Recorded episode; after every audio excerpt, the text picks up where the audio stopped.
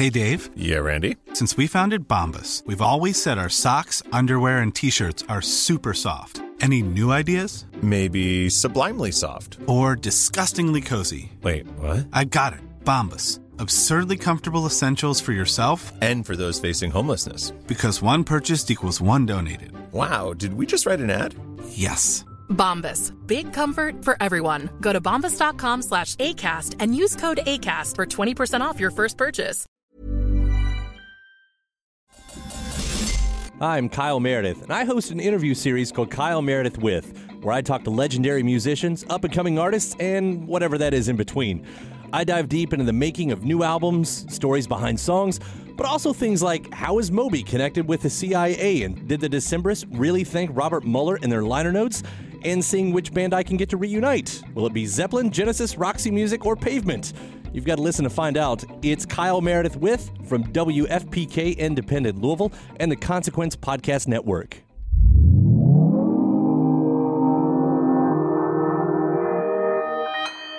Consequence Podcast Network.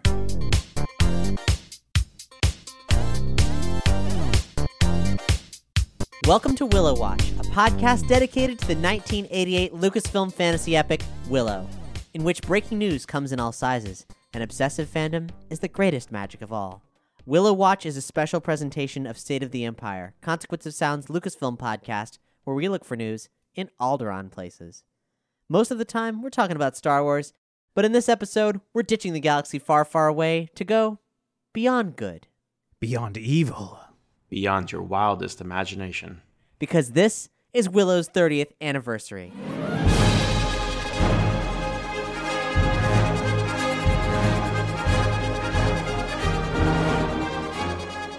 Hi, I'm Cap.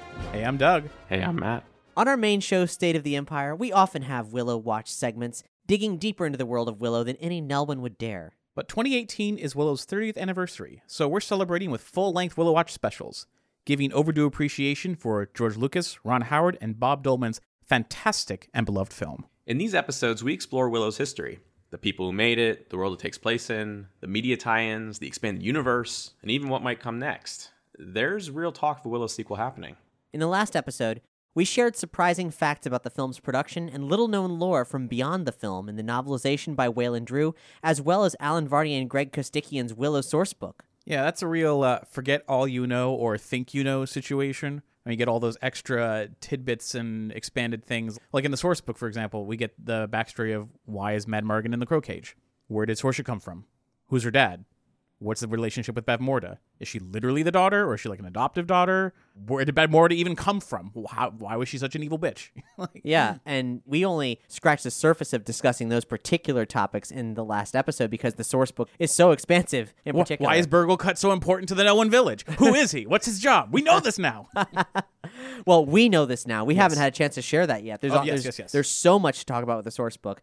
But we weren't going to get into that just yet. In this episode, we were going to explore the Willow merchandise and the media it's influenced, but something really important came up. Cap, you made a discovery recently, actually, a couple discoveries.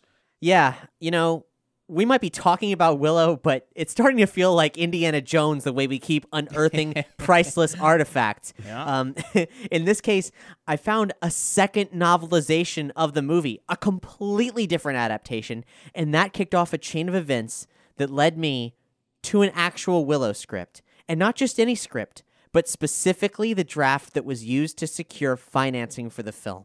It's a pretty surprising and crazy little journey, and so we're going to take you with us. Both of these things, the script and this other novelization, shed light on the way the film story evolved and are filled with fascinating roads not taken. So, in this episode, we're sharing with you our favorite finds from both of them. And speaking of the screenplay, if any of our listeners haven't heard our interview with the film screenwriter Bob Dolman, you really need to do that now. Yeah, that's, Willow Watch episode one. yes. If you combine that with all the expanded universe stuff that we've talked about last episode, you're going to have a really good basis for all the layers of the deleted scenes, divergent stories, and the crazy things that have got us up to this point. Right.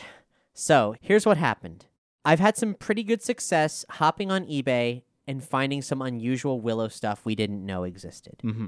Some of it's kind of useless, like weird quote unquote magic tricks that you could get from a, uh, a cereal box. The sticker books. Yeah. I typed in the search terms Willow Lucasfilm Rare, and I found what was listed as the Willow UK novelization. Mm-hmm. And this is not just a different printing of the Wayland Drew novel, it was actually a completely different novelization, an adaptation by Joan D. Vinge, who is a pretty interesting figure. She's actually kind of, depending on who you're who you're asking, kind of a bigger deal than Wayland Drew. She is a Hugo Award winning science fiction author. She did the 1980 novel The Snow Queen. And she's also done a lot of adaptation work, especially for young readers. Like she did the Star Wars Return of the Jedi storybook based on the movie, which I grew up reading. It's like a picture book stills from the film and then like the story of the film. Other things like a like a Dune storybook, Return to Oz, Mad Max Beyond Thunderdome, Ladyhawke. We've never seen this before. Mm-hmm. If you go onto the Willow wikis, it's not listed. It's not that it doesn't exist, it's that no one even knows to look for it. It's out there. You can easily get a copy of this if you search for Willow and Joan D. Vinge, but you'd never be able to find a piece of reference material telling you that it existed. It's almost like it's from a parallel dimension. Right. Like if you have an old copy of what was the Lucasfilm fan club that became Star Wars Insider, the magazine, and you go to one of the 1988 issues, we have some of these here, and you look at the page dedicated to Willow merchandise, there's the Wayland Drew novel, there's the Willow source book, there's all kinds of other things we've talked about.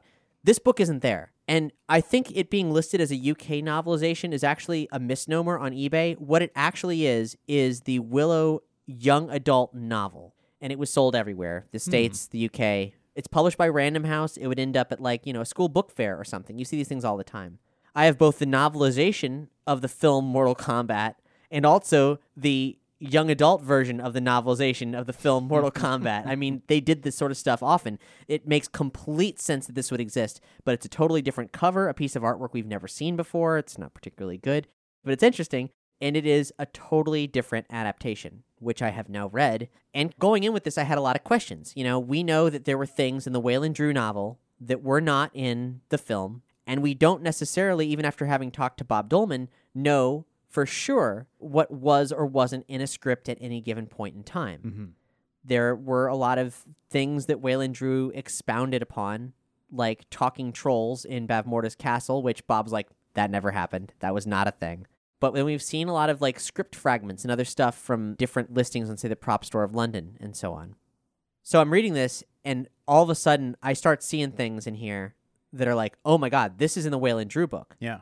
So this indicates that these things are from a script, but we don't know what script. And, you know, there are for sure points where Wayland Drew diverted and expanded the story, but that indeed both of these books came from the same source material direct from Lucasfilm, something that was given to them maybe even before filming started so they could get these books out before the movie came out. That all makes sense timing wise. The Joan D. Vinge novelization is great. If you have a, a young kid who wants to read a Willow novel, you can find it quite cheaply. It's well written and, it, and it's full of extra content. So, in terms of places where I saw a clear difference between this and the Wayland Drew novel, one of the clearest examples of it is Vohnkar, the Nelwyn warrior. We know from Wayland Drew's novel, and then furthermore reflected in the Willow source book, that Vohnkar had uh, a huge backstory. He was one of the only Nelwyns in the village who ever left the village and had his own globe-trotting adventures before he came home. He's worldly, he's well seasoned, and that is why he didn't even hesitate to go to the Daikini Crossroads. He's like the Fellowship of the Ring merged into one Nelwyn. Like he's not superhuman, you know. He's just he's a Nelwyn who didn't want to be a homebody. Yeah, so he he was like part Bilbo, part Frodo, part Aragorn, part Gimli, part Legolas. I mean, the only thing he didn't have was magic, so he probably wasn't any part Gandalf. no. So in this version, in the Joan D. Vinge version, where the Nelwyns are on the road leaving for the crossroads, it says very clearly none of them had ever been so far from home or ever dreamed of the kinds of things they saw now. Clearly ruling out Vohnkar ever going on globe-trotting adventures. Hmm. So there are points indeed where these sources diverge. But as I was reading it, I realized, you know, this is a, a young adult adaptation. It's very trim. It's got large font size and it is 125 hmm. pages, which is probably the upper threshold of how much space they give a book like this. Yeah. So it's slim. There's not a lot of time to elaborate on the source material and invent a whole backstory for Vohnkar. And I'm reading this book and I'm reading lines from the films that I recognize, but I'm also reading lines that I recognize that are not in the film, specifically from screenshots of second draft scripts being sold on the prop store of London. Oh. You can go there right now as of this episode's recording, and you can find two different second draft, second revision scripts dated April 1st, 1987, going for almost $800 a piece. and um, there are screen captures of like here's you know here's what the product looks like with some pages that have lines that aren't in the film that are in this novel verbatim. Well, there you go. yeah. In all likelihood we're looking at a second draft script that was given to both joan d. Vinge and wayland drew that became the novelizations for the film which then went on to inform the entirety of the willow expanded universe such as it is. In a weird coincidence, the film itself diverged from that. Right So these things that are spin-offs of the film are from like an earlier it's almost like evolution, you know, like if it's like we all share like this common ancestry. Willow shares the common ancestry of the second draft in particular. yeah but the final film went off in this direction and lost a lot of stuff on the way, like it lost its tail and it stood upright. Well, even so, I mean, it didn't. You It didn't lose anything. It got more focused. Well, yeah, well like it, Um, like certain scenes were gone. That is true. It did only lose things. It did Yeah. not divert. Like nothing's different. Yeah. There's just not some sequences. Yeah. Not some lines that hint to something else. Right. So the thing that I first noticed was the Cherlindrea scene. The script says the light diminishes. Cherlindrea is a beautiful vision with flowing hair and luminous eyes. She says, Honey of Nightingale for our honored guest. I'm so happy to meet you, Willow Ufgood. The brownies come out from hiding and bustle about. Willow is given a drink in a cup shaped leaf. Rool smacks Franjean and they both land on their butts. Tiny fairies fly up to Willow's face and giggle. Willow, how do you know my name? Cherlindrea dissolves and reappears beside the baby.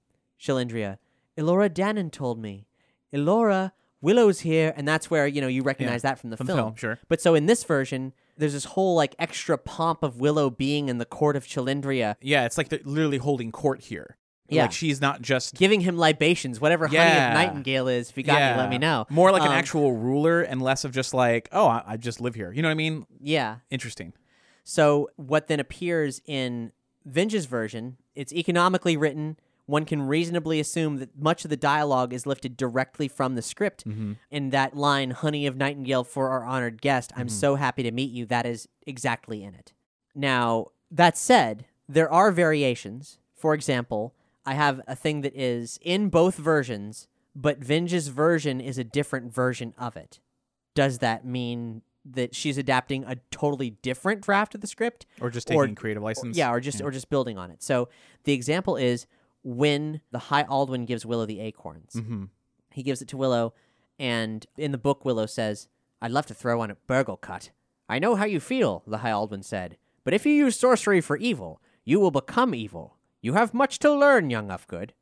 But in the script, the High Aldwin says, "Waste magic on revenge? You have much to learn, young Ufgood." Hmm. And that whole discourse is not in the film. Right. And in fact, it's actually a whole component of like a little bit of Willow's development, just a little bit, just a hair. Yeah. Because there's a moment where he's about to throw an acorn at Madmartigan when he's in Yeah. the crow cage. Yeah, yeah, yeah. And then he decides not to. And he goes, I'd be a waste on you. You know, Right. like- The way it is in the book yeah. is It's like more of a direct setup for it. right. It portrays like I actually have to show some reservation. I'm so restraint. Yes, Yeah. yeah. So that's one of many like subtler themes that were sort of weeded out of the final movie because they Yeah. didn't really amount to much.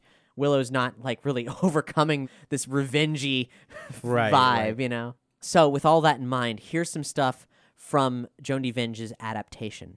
It mentions that Willow was hardly more than a boy himself, for his people married young, Hmm. which is interesting. And I, I believe that's kind of echoed in the source book. I don't know if that would have appeared in a script for any I don't reason. remember if, if they get that specific in the source book of like Willow's age. Mm-hmm. But it's interesting because Warwick was so young when they cast him. But yet, I remember until I was an adult, I didn't realize that Warwick was like 17, 16 when he was cast. I'm like, what? Right. Like he performs it like a man. Like he's like he is a full grown adult. Like I mean, like- he's got he's got he's two got kids. Yeah, two of them. Yeah. So it's like I just always imagine no, he's just he's an adult. He's an he's, he's a father Right, you'd have no reason to believe that Nelwyn, the way they're painted, you know, being a somewhat magical race in this Yeah. magical realm, of course Willow's an adult. Why wouldn't he be an adult? Yeah, the only thing that made him like not experienced in the world was because he just grew up in the village, not because he was also a young man. Right, yeah. Because as a kid watching it, I'm like, oh, he's a dad. You know, so it's like he is a father figure. I mean, the only thing he wasn't really competent in was magic.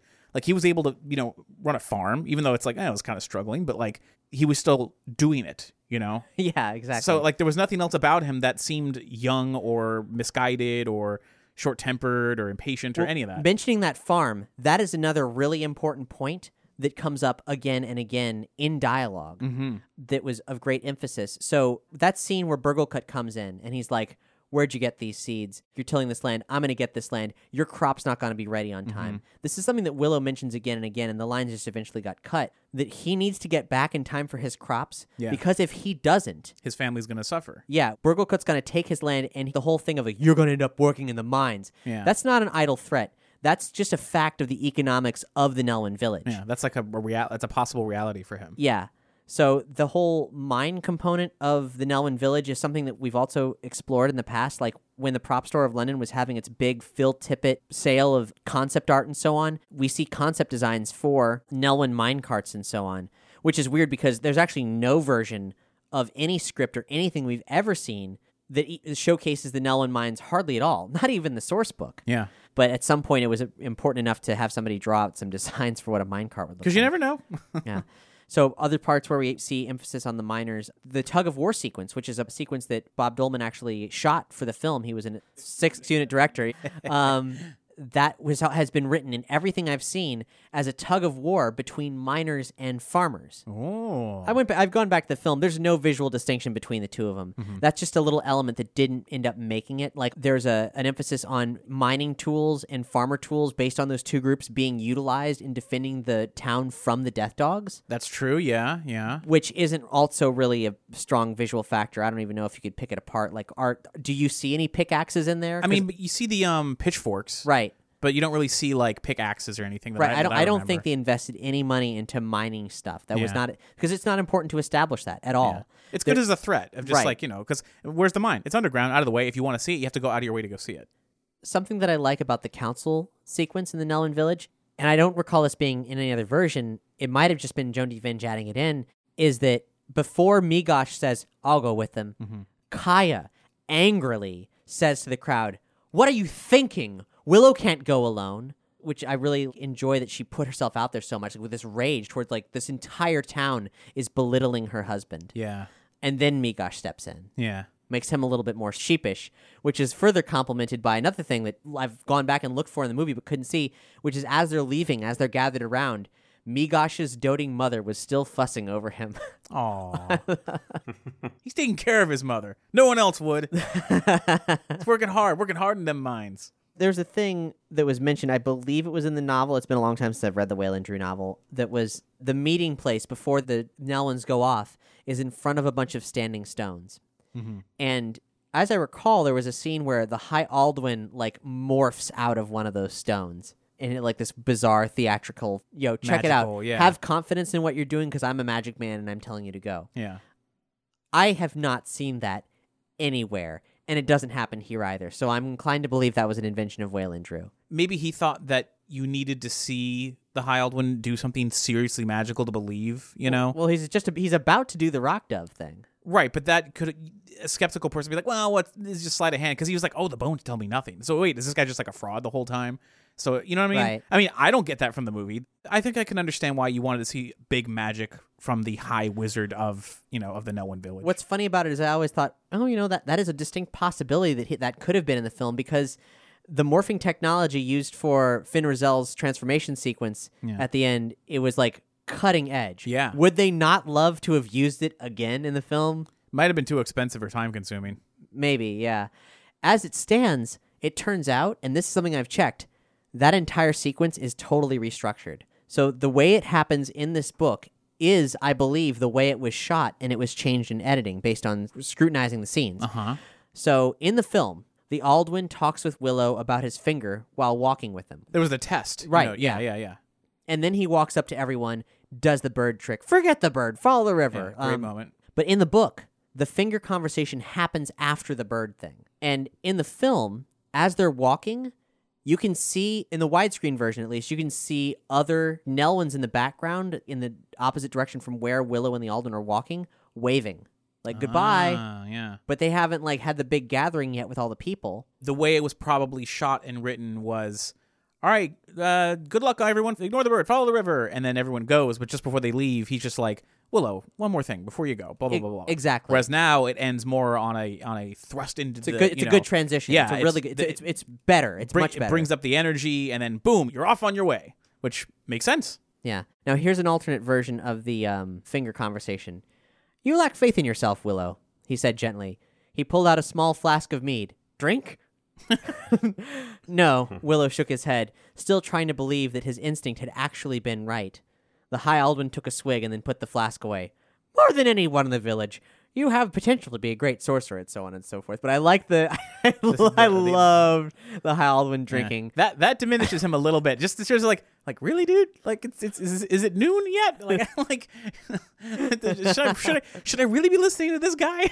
Dude, he just turned a rock into a living bird. Yeah, but is he he's day drinking like in full view of the entire village? I don't know. This is serious business, Doug. No one leaves the village. I but th- th- but he's not leaving. Why is he drinking? He should be like Willow. Take this with you. Just take Willow. Trust me. Don't ask what's in this vial. Just drink it, and you're gonna feel better. Tastes Well, like it's- whiskey. It's it's honey of nightingale, obviously. I was very excited once we got to the crossroads sequence because the Poas scene is in this book. Now, this is something from the Wayland Drew novel that ended up in the source book as well. That is a whole like I don't know. Is it a medieval fantasy style race? Is it a group of Daikinis? I'm not sure, but they're called Poas. They're hulking, tattooed barbarian monstrosities, mm-hmm. and they roughhouse the entire crossroads while the Nelwyn's are hiding and set Madmartigan on fire. They appear later in the Roadhouse sequence as well. yeah. They always sounded kind of like half orcs. Right. You know, like uh, man like, but bigger and more brutish and uh, a little more uncivilized. So it's interesting. And it was clearly never filmed because Yeah. if it was filmed, you'd see indications of Madmartigan having been set on fire that would be unavoidable, just like Willow being mysteriously wet when he gets back from Raziel's Island, island yeah. after having deleted a whole scene there. So it was clearly never filmed. That never got developed. But it changes the sequence of things a little bit. It takes place at night. So you'll remember that in the film, there's this weird noise. It's like. It's not like a wolf, but it's this weird Yeah. sound, and it startles all the Nelwyn's. They back off. They're like, what the And, fuck then, is and then going on? Willow backs into Mad, Madmartigan's Mardigan. cage. Exactly. So in this one, that happens at night, and there's it's not specifically said, but there's an indication that that could have been the Poas out in the horizon, like raising hell. Ah. It's almost spookier when it happens in the day. Yeah, it is actually. it's very weird. Willow's like, he tried to strangle me. Burglekutt says, I want to go home. Meegosh points down the road. He says, More Daikinis! The Nelwyns looked up hopefully as torches flickered in the distance. A horse drawn wagon was careening down the road towards them. As it neared, they heard voices loud, drunken voices. They dove back into the bushes as the wagon thundered up to the crossroads. Four wildly yelling, tattooed Poas hung out of the wagon. Waving their torches, they set the cage that held the skeleton on fire. Then they turned and jabbed their torches into the other cage. No! The prisoner, which was Madmartigan, yelled. Help! Stop! The cage burst into flames. The Poas drove on, howling with laughter. He beat frantically at the blazing wood with his bare hands. His sleeves caught fire. Thanks for your help, Pex, he screamed at the Nelwyns. Willow and his comrades scrambled out of hiding and began to throw dirt on the flames, and on the prisoner, until the flames were out. Are you all right? Meegosh asked, looking up at him with concern. Me? The prisoner said sourly. Never better. They set me on fire. He spat a mouthful of dirt. You want to give the baby to them? They eat babies. He jerked his head at the retreating Poas, rubbing his sore, burned arms. Then it turns into the don't listen to him, Burglekutt, Yeah, you know, yeah. discussion. Then the Nelwyns go off. But like there's that whole bizarre sequence. In the Wayland Drew version, I think they actually played football with a soccer football with a skull. Yeah, I remember mentioning something like that. Yeah, it's like they were really saying a lot with this scene early on. The idea of like, how do we show there's more than just Daikinis out here? How do we show there's a lot of danger out here, even from like they've just emerged from the woods into Daikini territory? You know, oh, give the baby the first Daikini you see, then hurry home. But it's like the first person we see is a prisoner. There's weird, spooky noises out here, and there's monsters, and it's like there's all these things, and then there's a battle, there's a war, there's an army going through. It's like this is a bad place. Like this, like Yeah. this is, we we do not belong here. And I think you still get that in the movie, but the fact that they were trying to go so far with it, like all at once, would have been. I mean, to meet the point, overwhelming for the Noans. Like, I mean, it's it's, it's insane. So when Eric and Madmartigan meet, Madmartigan's in the crow cage. Eric has this great line that's not in the movie that I think is really cool and telling. After that stunt at Land's End, you're lucky I don't kill you, hmm. is what Eric says to Madmartigan. You serve no one, remember? So that's a whole story there. It's a, a place called Land's End, mm-hmm. awesome, and he reminds him that you serve no one. Yeah, th- Like- I, I believe that story's in the source book, or at least a version a of it. A version of it, yeah. when the brownies capture Willow and Meegosh, Meegosh actually breaks his arm falling into a pit, oh shit! which is used as a further point of reasoning as to why he shouldn't go with Willow, Oh man, right? yeah, yeah. There's a quick scene of Rool testing out the Dust of Broken Hearts on a ferry just before they leave. It's just two seconds, and it's kind of weird and makes Rool seem like a less likable guy. Yeah. Well, It's- they had to demonstrate how it worked, I guess. I mean, but, and they yeah. do, and you know, they still do. Like Yeah. the thing with the cat still happens. Oh yeah, yeah, yeah, and that's clearly more entertaining. there's a thing that we mentioned in the prior episode about Willow seeing the battle between the Nockmaar soldiers and the Yeah. Galladoorn army, right? Yeah. And we thought, was that in the script ever? That's a that's huge. Like a battle sequence like that. Oh my god, that's a gigantic thing for them to have ever considered undertaking. Was it really in the film? It's in this book as well. so it's most likely in that second draft. Yeah. So uh, let me read it for you. In fact, this way, this way. Franjean shouted with his usual insufferable arrogance. Carrying the baby, Willow followed as patiently as he could. Will it take long to find this Raziel? Friend Jean shook his head. Not long. She's been exiled to an island just over those hills, Rool said and pointed. She's been what? Willow stopped short. By the evil queen, Bavmorda, finished Rool. Rool, you fool, hissed Jean. He doesn't need to know everything. What are you saying? Willow demanded. What do you mean, island? He shook Cherlindrea's wand at the brownies, who ducked. Don't play with that, and you'll recognize this is pretty much in the film, yeah. a version of it. Jean warned him. Cherlindrea told you it holds vast power. Only a great sorcerer can use it, not a stupid peck like you. A branch smacked Willow in the face, emphasizing the point. Are you sure you know where you're going? he said. Of course, said Franjean. With us as your guides, no harm will befall you. Death below! Rool suddenly shrieked in terror, pointing down the hill. Willow ran toward the edge of the trees. In the valley below, hundreds of Nockmaar soldiers and cavalry were fighting the ragtag squad of rebel troops Willow had seen at the crossroads. Even from here, he could hear the clash of weapons and the cries of dying men. Daikinis, he murmured. The overpowered rebel troops were being forced up the hill toward their hiding place. Willow watched, hypnotized, until suddenly a sound made him spin around. Behind him was a troop of black armored Nockmaar soldiers. He crouched in the bushes, frozen with fear, as the hideous face of the Nockmaar General Kael loomed above him. Oh shit. But Kael's attention was on the distant battle. No mercy, he roared. He lowered his ominous death mask over his face and spurred his horse down the hill, and the rest of the cavalry followed, closing the trap on the doomed rebels below. Willow and the brownies stumbled and scrambled for their lives, dodging horse after horse as the Nockmaar reinforcements thundered by. Elora Danan wailed and cried as Willow ran with her on her back through the forest, following the brownies, while behind them the Nockmaar troops descended on the rebel squad and crushed them. Yeah, it makes sense when you see Eric later in the film. He's just like, "What are you talking about? We were slaughtered." Like this is Yeah. you get to see it. I mean, it's enough to have Eric deliver that line. Yeah. But I mean, that's crazy that Yeah. they ever considered. I mean, presumably they said, you know, that's too expensive. We, we're not gonna we're not gonna do that. Mm-hmm. But like that they even considered it that it got this far along. It's Oh, like, when it's on the page, you can do anything. yeah, but like it's just another establishment of like Willow, you're in some You shit. do not pal. belong here. Yeah. you gotta get out. Madmartigan post cart chase explaining Elora's kidnapping is different. He says, "I was attacked by a huge, hairy, vicious, smelly cyclops." no shit. Right now, that actually did happen to him at another time completely, as per the Willow source book. Yeah. That's part of what happened at Land's End. That's part of his betrayal. and the fact that that nobody believed him. Supposedly, the Cyclops thing did happen, but nobody believed him. They thought he was an act of cowardice of why he didn't show up, but he was actually fighting a Cyclops. yeah, And because people thought like Cyclopses were either extinct or or a myth or something along those lines, for him to use it here, almost like really, dude, like twice. Like I'm willing to buy the first one, but like the Cyclops distracted you from the baby. Like I don't know, dude. you're not making a good case for yourself. It makes the first one sound less likely. Well, what's funny is, is that up until this point, and as far as I know, even in the Wayland Drew novel, there has never been a mention of Cyclops and Willow outside of the source book. Yeah.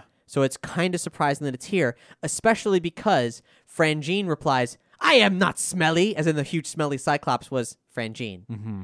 And then Rool nodded tipsily, still drunk from the beer. Beer! Franjean's still the baby while you were taking a, and it gets cut off. Oh, couldn't For- say pee pee. Presumably for censorship purposes because it's a young adult novel. But I think it's it's funny where it says you were taking a, gets cut off. Could have been a shit. Yeah. Like- it, it you were it- taking a shit. it makes it a little worse. to be honest, I think I think if you're making a poo in the woods, it's easier to have the baby stolen from you as opposed to if you're just you know just taking a whiz. Because she could still be strapped to his back, you know? Yeah, but pee pee is also a funnier. You don't know, you don't brownie. expect you don't expect it. Yeah. It's so yeah, that was odd. And there, I found one other moment of censorship, presumably anyway, unless unless it was originally written that way. When Madmartigan and Sorsha are squaring off in the tent, all we get is one move, jackass. It gets cut off.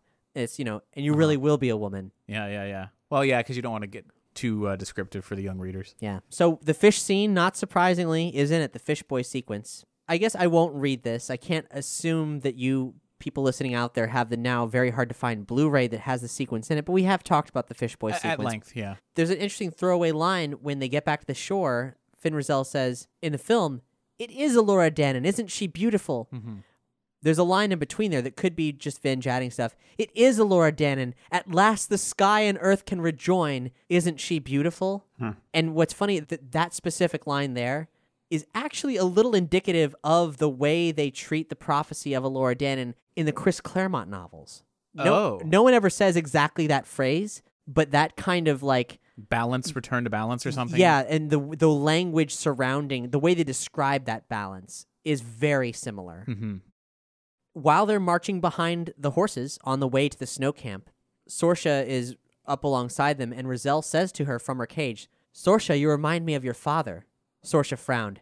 "Don't insult me. He was a weakling." "He was a warrior," Raziel answered gravely, "and a great king. He was a traitor and an enemy of Nockmaar." Your mother has poisoned you, Raziel said. And then the Elora's cold and hungry, that, that thing Yeah. happens. One of my favorite parts, without question, that I would have loved to have seen in the film is this. Madmartigan recognizes Kael, and then eventually Kael recognizes Madmartigan. No shit. and it's so good. They're riding up to the snow camp, and Yeah, Mad yeah. Mardigan's like, oh, shit, it's Kael. And you just assume, well, his reputation precedes him. Yeah, Whatever. yeah, yeah. I mean, he's like the mountain who rides from Game of Thrones, but he's got a skull for a mask. so they're in the cage and Willow's making the life spark with the mud and you never really get a sense of like what is he doing there exactly like Madmartigan's yeah, like got what, to charge it up or something. what is that it smells terrible well there was an, another step to like making this potion thing happen and to what end we don't see here in the novel or the film or anything like why is he doing that we don't actually know there's one other component it needs to be set on fire it needs to be burned to ash mm-hmm. so he's like, Where am I going to get fire? Madmartigan offers him a flint that he had hidden in his clothes. And he's mocking Raziel's, he's a fool line. He's like, Well, I'll show you. I have flint, lady. Yeah. But then Kael shows up. Kael stared at Madmartigan. I know you. No, Madmartigan shook his head earnestly. I'd remember you. That's great. Mad Mardigan, Kael snarled. "N- no. Madmartigan backed up a step, beginning to sweat. Madmartigan's dead. Good, Kael rumbled. He stole my woman. he stole mine too, Madmartigan said oh. indignantly. How good is this? I killed him. I'm a master swordsman. Let me out of here. I'll win this war for you. Ooh. right? Oh my god, I love that he's still using these lines. yeah, yeah. Kael lurched forward, grabbing Madmartigan by the throat. He yanked him up to the bars. The war's already won! He flung Madmartigan to the ground and stomped away. And Madmartigan mutters to himself, If only I had a sword. Hmm. They linger on that more. He says that more often in this version. Yeah. So that when he actually gets that sword, You're like, oh, damn. like no in- wonder. In Yeah. fact, like at this point, he hasn't touched the sword. He hasn't done anything with the sword. And Willow is actually pretty skeptical. You're talking about being a great swordsman. Yeah. Bullshit. because this dude runs his mouth all the time. Right. Yeah. So that's further emphasized in this. Yeah. So that when he gets a sword, you know, it's I don't think Willow's line of "You are great." I don't think it's actually in this. Yeah. But the reality of that is like, no, they've been building towards this. There's a degree of hesitation that through Willow, the audience is also experiencing. I, I really feel like in the movie you do have that moment as an audience, and then Willow echoes your sentiment, Right. Because you're just sort of like, you know, he gets the sword, he cuts the tent down, he kisses Sorsha, and all of a sudden he pops out of the tent and he just like slays like 10 guys in a row. And that's when you're like, damn, like out of like, because you haven't seen it yet. Yeah. And then that same moment, you are great. Like it's perfectly So, timed. but what's funny about this is it actually, like Madmartigan as a character, it's like this whole time he's been missing a part of himself. Yeah. He is emasculated Yeah. and doesn't have the opportunity to be Madmartigan. Yeah. Without a sword, he isn't Madmartigan. He's just a guy who claims he's Mad He's Mardigan. a loser. Only when it befits him to claim that Yeah. he's Madmartigan. distances himself from it at any given opportunity. then they get down to the actual snow village where Airk is hiding out. In the film, when they finally say, like, here's what we're doing, Airk says, Lean, even if you can find it. In this, he says, lean, nobody's been there in years. Hmm. The myth of lean sort of changes shape depending Yeah. on what draft you're reading, which we'll see more of later. Mhm. When Sorsha's kidnapped and they're navigating the canyon, she says, What are you going to do with me? And Madmartigan, out of nowhere, because this has not been established at all, he says, I'm taking you to your father. Well, uh, Raziel did say that while they were marching on their way to camp. Right, You but know, from the cage. the way it's delivered, it almost sounds like kind of patronizing. Yeah. Like, she frowned, surprised. I don't even remember my father. He means nothing to me. And then Madmartigan echoes, Raziel says he's a great king. The Wall of Thorns sequence is in this as well. That's where they're riding the horses through this canyon. Mm-hmm. Well, the canyon is a maze. It's a labyrinth. It's a hazard to getting to Tir Asleen, is the way that it's been painted in all these different book versions, this one included. And and there there is a wall before they get to that picturesque valley that houses Tir Asleen, a wall of thorns that they have to pass. And it's interesting because it puts Madmartigan in a really unusual place for his character, which you will see. He caught up with Willow just in time for them to pull their horses to a halt. Ahead of them, a canyon was blocked by an impassable wall of thorns. Raziel, Willow called, we have to turn back. Light three fires three paces apart and bring down Bavmorda's wall, Raziel commanded. They leaped from their horses and ran to obey her. Willow held the baby tight, watching for Kael's troops, while Madmartigan urgently chipped sparks into the thorns of the flint. Use the fourth chant of unity, Raziel called to Willow. Tuatha, Luminoct Tuatha, Willow shouted. Both of you, Raziel ordered. Hmm. Madmartigan looked up, then looked at Willow. Me? he said, incredulous. Tuatha, Luminoct Tuatha, Willow began again. Tuatha, Lum, uh, what, what is it? Madmartigan demanded. The flame blazed up suddenly in the wall. Tuatha, Luminoct Tuatha, they cried together, perfectly this time. Tuatha, Luminoct Tuatha. The wall of thorns burst into flames, withering away as they watched. By the time Kael and his troops, including Sorsha, reached the wall, there was nothing left of it but smoldering twigs. Willow and Madmartigan were gone. Interesting. It's a weird distraction. It's a weird thing. It makes complete sense that they removed it, but odd to put Madmartigan in a moment like that where he has to engage in In the magic. yeah, it's like Han Solo using the Force, you know. Yeah, yeah. Reading another version of Sorsha's turn really made me feel for why it's so meaningful within the context of the novels. We know why it didn't play on screen, but it's so beautiful and important to the themes of the story of Willow overall.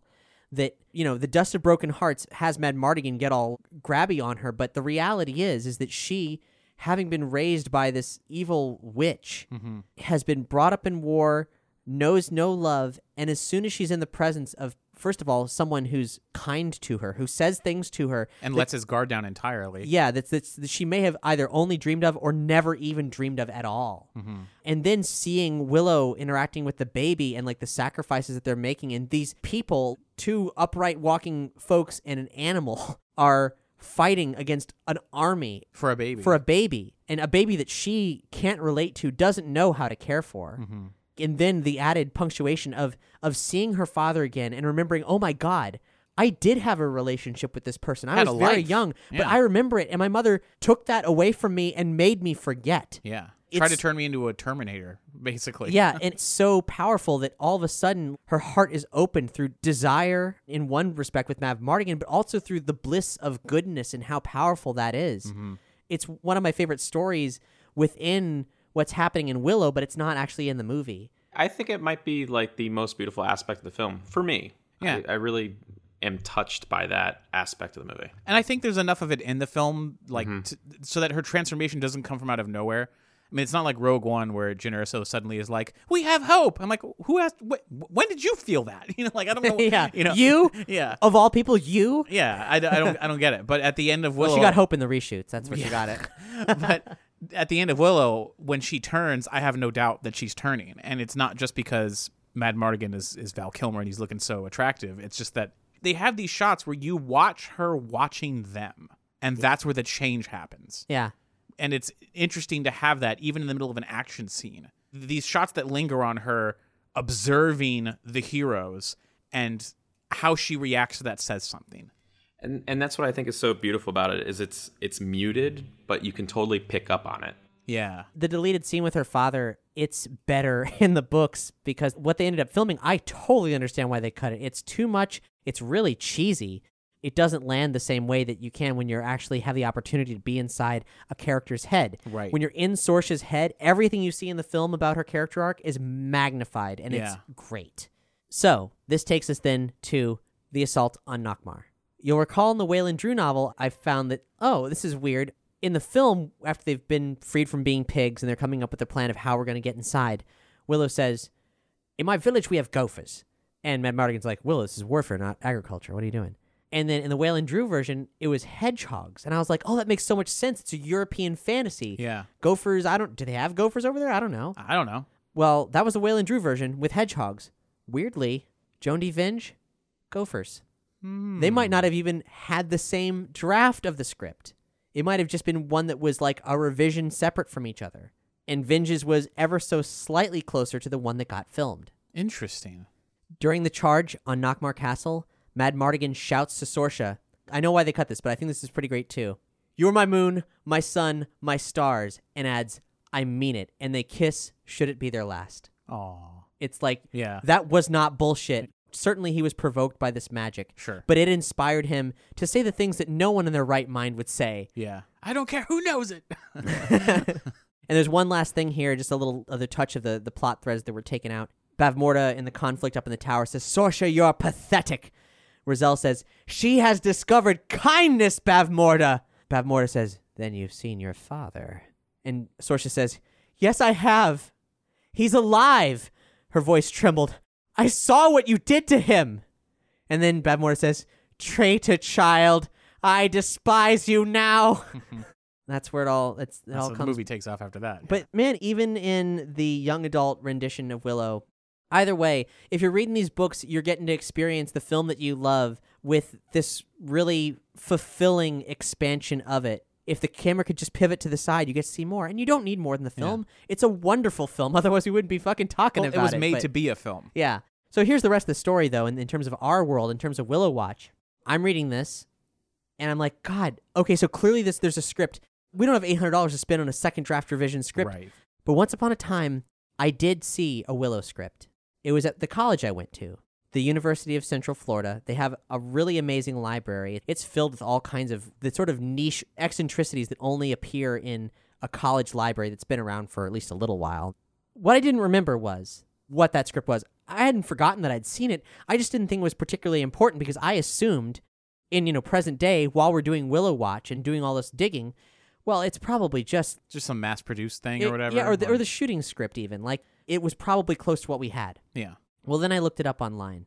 It is a first draft, third revision. It's earlier than anything these novelists ever saw. So suffice it to say, the very next day, early in the morning, I went to that library and I scanned the whole thing and I read that sucker. And it is batshit crazy. And it's not just any script. Like I said, this is the one they used to finance the film. At the top of the first page is the name Mr. Alan Ladd, as in the famous film producer Alan Ladd, who worked with Lucasfilm a number of times. He was at MGM. And Bob Dolman told us that um, if it went to Ladd, then it is a selling draft, revised strategically for sending to studios and getting greenlit. As Bob told it to me, you know, Howard the Duck bombed, which deflated George Lucas.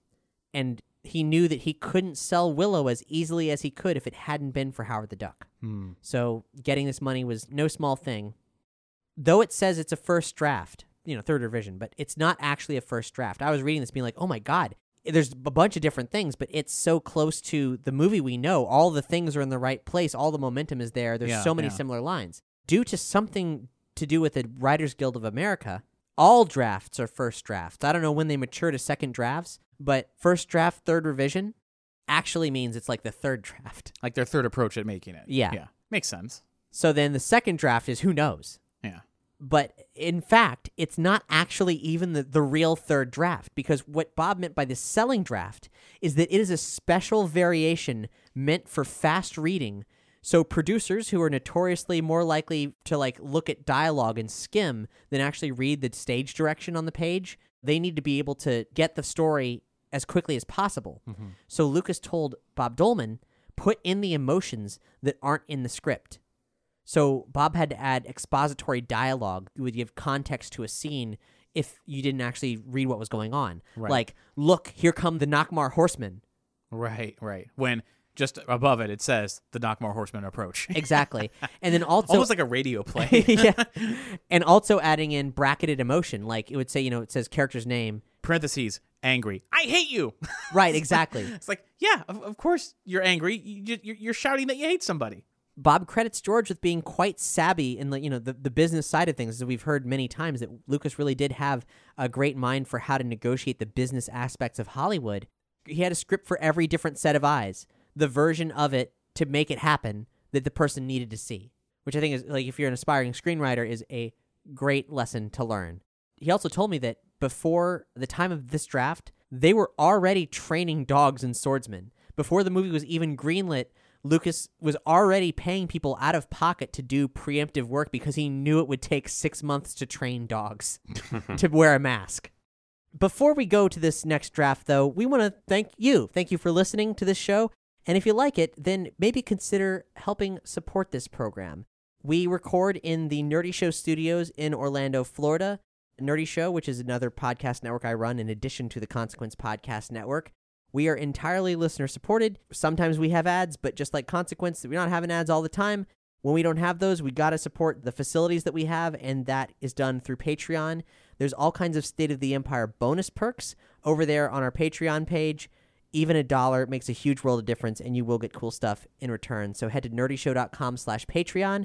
You can also go to nerdyshow.com slash Amazon to buy all kinds of stuff through there, including probably this uh, young adult novel by Joan D. Vinge, or the Wayland Drew novel. Yeah. Go pick up some Willow merch and at no extra cost, help out State of the Empire. And, and, you know, I actually don't. I don't know what kind of affiliate perks, what kind of kickback we get from buying stuff from, say, sellers. Mm-hmm. You know, like through Amazon, but outside of Amazon, I don't know that. But even anything you buy there, paper towels, whatever, will give back to us, and that's a huge help. If you shop through Amazon, might as well do it to support State of the Empire as well. Remember to rate and review this program on Apple Podcasts or Podchaser. There's a lot of Star Wars podcasts out there, but there are not a lot of Willow podcasts I out there. I haven't found any Willow podcasts. Let's be honest. there are none Yeah. this is it. So if you dig what we do, please help people find us by rating and reviewing.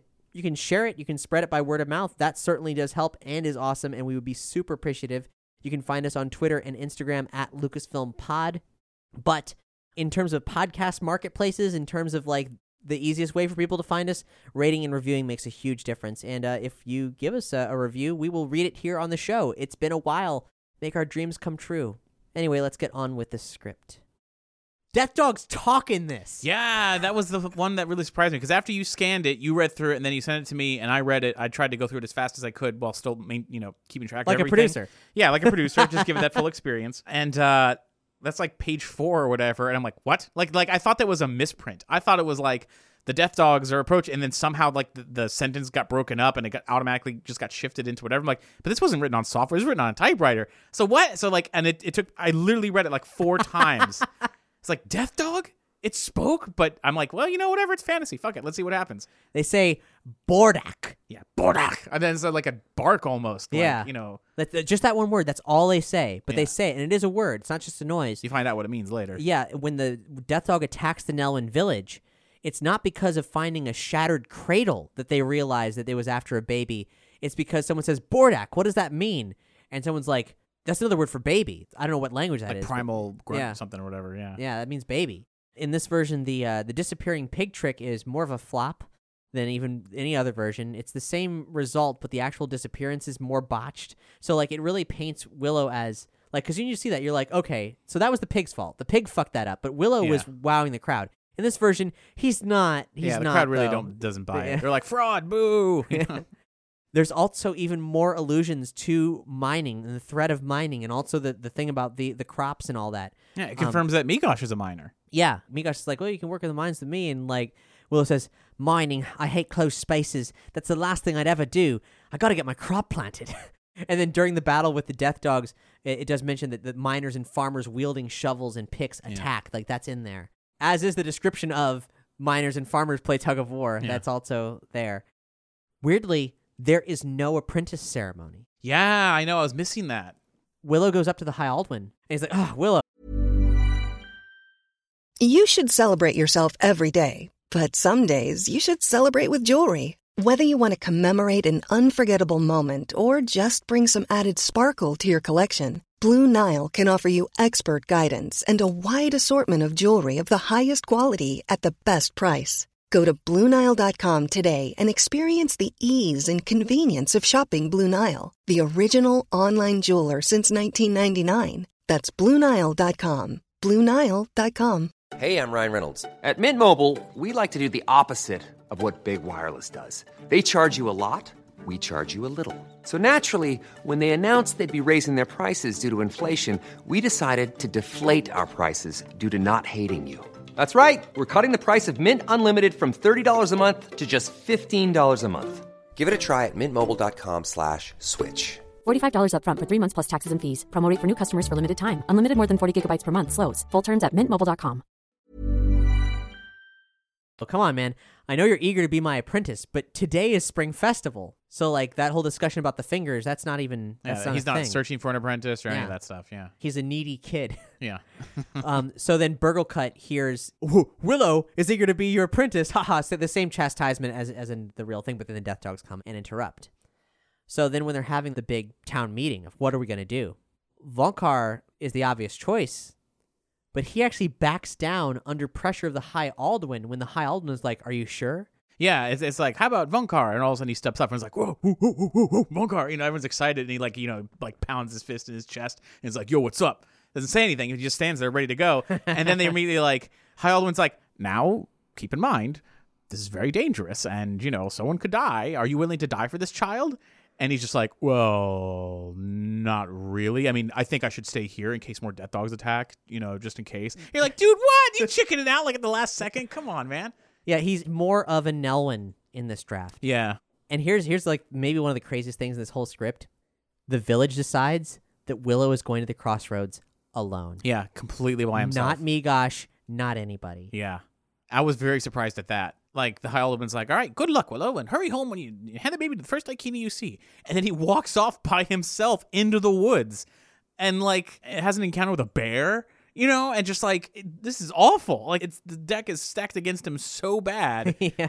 I think they think he's just gonna die. Like I don't like. I mean, there's there's no one like insinuating that they hope he dies or anything like that. But I'm like, what are they expecting the realistic outcome of this is? Well, Burglekutt's like rubbing his hands together, like, yeah. and then I'm gonna marry your wife, off good. yeah, he doesn't whatever say that, hor- but uh, whatever know, horrible things run through his mind. Yeah. Um, the goodbye conversation between Willow and his children is virtually the same, but takes place at night as he's tucking them into bed, which is actually a really sweet scene. It makes Yeah. more sense to do it the way they did in the film, but good instincts there. The setup for the High Aldwin talking to Willow is also in the same sequence it is in the novel, but the rock dove thing happens. And th- remember, the finger conversation has not taken place. Yeah. So Willow says to him, "Oh, if I could do that, I'd turn Burglekutt into a toad." to which the High Aldwin delivers that same line: "Waste magic on revenge? You have much to learn." But not on. He doesn't say young Ufgood. He just says Willow. Hmm. You know, because the producer isn't going to know what his last name is. There's no acorns either. No acorns are Yeah. bequeathed to Willow. He goes into the woods unarmed. Him and a baby. Yeah. That is it. Yeah, him and a baby. But the acorns do They show do, up. They do show up, but we're not there yet. In this version, and this really became clear to me here, Willow kind of has a younger vibe. He's more eager and more naive. He's a lot like Luke Skywalker. He is more, yeah. He's he he complains a lot more. Yeah. Not to the point where you don't like him, but you definitely sympathize with his problems because he is sent off by himself alone with this baby and he has to like also take care of the baby while fending off whatever is running around and wild out there. And he has this reoccurring line of I hate this. And it's like and you'd think a reoccurring line of "I hate this" would be annoying, but it's really more of like it almost endears him a bit more because it's a constant because he has no one else to talk to. Like there's nothing else to bounce off of, you know. So in order to get a full sense on like what he's and unless that's some of the dialogue that they splice in there just for the producers to read, which very well could be the It case. very well could be. it really just shows how miserable of an experience it is that he's going through and like how hard it how hard it is. It's like for about 10 minutes it's like the revenant know, minus minus the violence of like of like being murdered and and dug into a grave. But what's interesting about this version of Willow is that he is, I think he is less likable on the whole because you see Willow realize his destiny. He wants to be a great sorcerer, and then he's mm-hmm. here in this opportunity where he he can be. Destiny has chosen him. He's the protector of the sacred princess. But even after that point, it's not just that he misses his wife and children, which rightly he should, but he's still worried about his crops. He's Yeah. still worried about everything like that's happening back home. He's still very much a worrying Nelwynny. But it's not guy. out of his ego or anything. It's not out of selfish reasons because he thinks if I don't get that crop in and I got to go work in the mines, I can't provide for my family. Right, but I mean, what I'm saying is that he does not ever really accept his call to destiny. Right. He is just along for the ride, and shit keeps happening to Yeah, him. true, true. He's very put upon, Yeah. which is not attractive. Until he, I mean, really, until he meets Cherlindrea, right? Like, you know, even and even then, he's hesitant. Even after that, Yeah. Uh, like he's doing what he needs to do. He's suffering. He, you know, he believes in the cause, but the way he wears himself, the dialogue he says, you know, whether it's a final dialogue or not, I don't know, but Mm-hmm. it just, it just, it's, a little, very overbearing. Fun fact: Kiaya gives Willow her hair, mm-hmm. but in this case, she's made a braided necklace from her hair. Because she has very long hair, as described in, in this draft. Yeah, and it was also the hair was actually of, of a specific emphasis in the young adult novel as well. And I they not a necklace of hair, but still like there was actually like foreshadowing. They lingered on Kiaya's beautiful hair to make the Before she cuts it off and Yeah, gives to make to that him, yeah. land harder. Yeah. There's a scene on the way to the crossroads where the Nelwyns happen upon Nockmaar soldiers that are overheard speaking. Right. This happens. Of course, it's just Willow this time, but it's clearly elaborated in this script that the Nockmaar soldiers are part human, part beast. Yeah, that's the other weird thing. Again, with the half orc kind of connotation, you know, except not like the Poa as as it was written in the novel, but uh, just that that's like their standard foot soldier, kind of, I guess. Right. And I feel like I read that somewhere before. I feel like I'd seen mention of this being a thing somewhere else, but I can't recall. I can't recall if I ever mentioned it. Could it be that this how how it ties into how this this script interprets Kael? I think it does. Yeah. In the last episode, we talked about the concept art that the famed illustrator Moebius did for Willow. There was a bunch of stuff in what's been presented online via some art books that's very surprising, such as a character called King Kael, who we're like, King Kael? What the heck? And it's not Kael as we know him. Yeah, he was like a weird cat person. Yeah, a, a, a hulking, monstrous cat warlord. And, well, this is 100% tied into that because this entire script is peppered with 10th generation Xeroxes. You can barely make it out of artwork. Mhm. Some of it is really regrettably, like, you can't tell Some what of it you're is looking lost. at. Yeah. But that King Kael illustration is there. Mm-hmm. And, you, well, as you'll see forthcoming. Now, the Poa scene is in this. Mhm. Confirmation that it is real. It is the thing that happened. But in this script, they're called Picts. P I C T. Crossroads, night. By the blazing fire, Willow feeds the baby. We hear hoofbeats. Willow, hey, someone's coming. Madmartigan, Peck, quick, douse the fire. Excited, Willow tosses more wood on the fire, picks up the baby, and waits. Madmartigan, no, you fool, put it out, I say, out! Torches appear up the road. A horse drawn wagon clatters full speed towards the fire. We hear loud, drunken voices far from friendly. Willow quickly dives into the bushes. Four boorish Picts with tattooed faces and arms halt at the crossroads, yelling, waving their torches. Madmartigan is hidden under his rags. For fun, the Picts set fire to the skeleton cage, then head for the other. Madmartigan, no! He rises up in the torchlight. The Picts taunt him. Pict, whose fire? They jab their torches at Madmartigan. Mad Mardigan, no, help, stop! Pict, where are they? Where do they go? Madmartigan points way up the road. The Picts ride away. As they go, they swing his cage and set fire to the floor of it.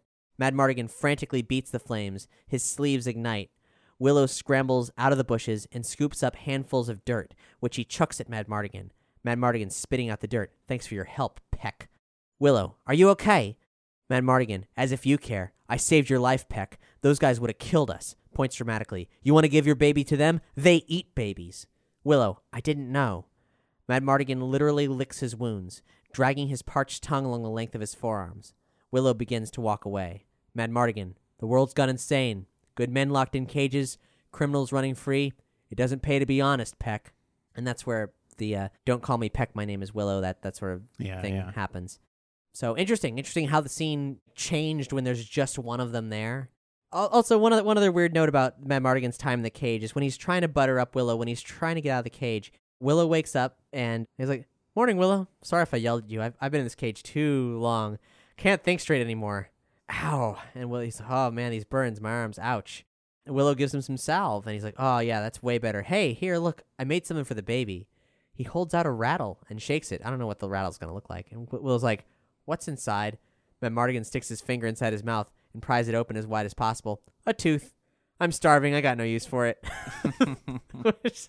And then the, then the battle, like the horsemen and everything shows up. I, really liked that moment. But uh, then things get even weirder. In the Phil Tippett prop sale of all the behind the scenes content, Phil Tippett, if you need a refresher course, famous special effects artist. On the prop store of London, he sold a ton of material from all the films he worked on, including Willow. And they had just like production guides of all kinds of different stuff. And there were some like short scene descriptions that blocked out sequences, special effects heavy sequences that would need to be planned. And in it, we saw this thing with like storks and elves. And we were like, what the heck is this? Are the elves brownies by another name? Yeah. There's trolls on like a log bridge. What is that? Hard to say. We couldn't know. Oh, but we know now. Mhm. We know very well now. Strap yourselves in, folks. And when it comes to elves, forget all you know and think you know. yeah. Because these are not like elves in any other fantasy thing that I, I can think of. Willow's on his way back. That whole thing where he, and Meegosh were forming like, good job, boys. You deserve medals. Willow's just doing that by himself. Yeah, yeah. But then he gets interrupted. The baby cries. Willow spins around. Flying towards him is an incredible vulture with enormous wings. In its claws, it carries the baby, papoose and all. It swoops straight at Willow, buzzing him, and Willow hits the dirt. He looks up. To add to the wonder, riding the vulture is an elf. Willow, hey, stop, wait! Willow scrambles to his feet, looking back at the crossroads for Madmartigan. Then up at the vulture. Come back here, you! That's my baby!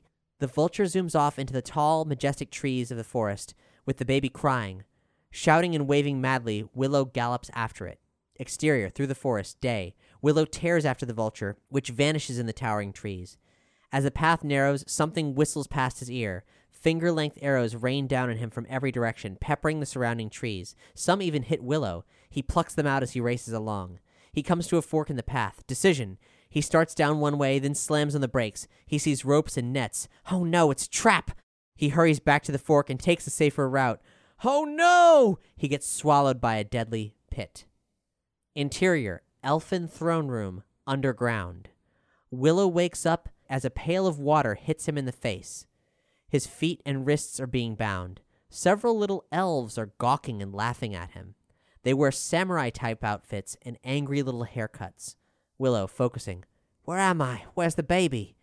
Franjean, the Elven King, struts forward arrogantly. He speaks a haughty nasal accent resembling French, which this really, really amuses me because fans of the tabletop role playing show that Doug and I are part of, Dungeons and Doritos, mm-hmm. long established thing is the accent that all elves speak with is some kind of French variation. I've Yeah. never seen that anywhere before, but here it is in this early draft of Willow. Great, great minds think alike. Franjean. I am Franjean, king of the world. Willow struggles against the ropes that bind him. That baby's my responsibility. Outraged, Franjean smacks Willow's nose with the back of his hand. And I should add, these elves, in terms of scale, they are about as big as Elora Danan. These are like the elves that make shoes. Or cookies. These are like Hans Christian Andersen style elves. Like That's- Keebler elves. Yeah.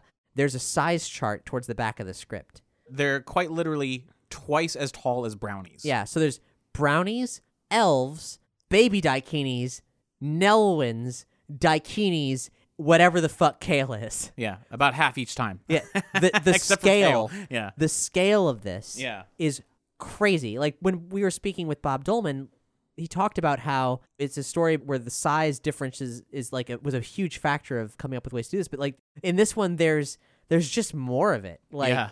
way more than is rational or logical, which is why it's not in the final film. Mm-hmm. So, um, outraged, Franjean smacks Willow's nose with the back of his hand. I don't care. We paid for her. Go back to sleep, monsieur. As he leaves, Franjean nods to an intense looking archer elf, heavily armored with arrows and a spear. The archer dips his spear in a bowl of purple liquid. He pricks Willow's arm. Yow! He loses consciousness. Madmartigan, I never should have trusted you. Fade to black. Interior elfin throne room. Later. Willow's eyes open. A wild little face is looking at him. A wild little person is standing on his chest. Teemo. T E E M O. Tongue. Too groggy to argue, Willow sticks out his tongue.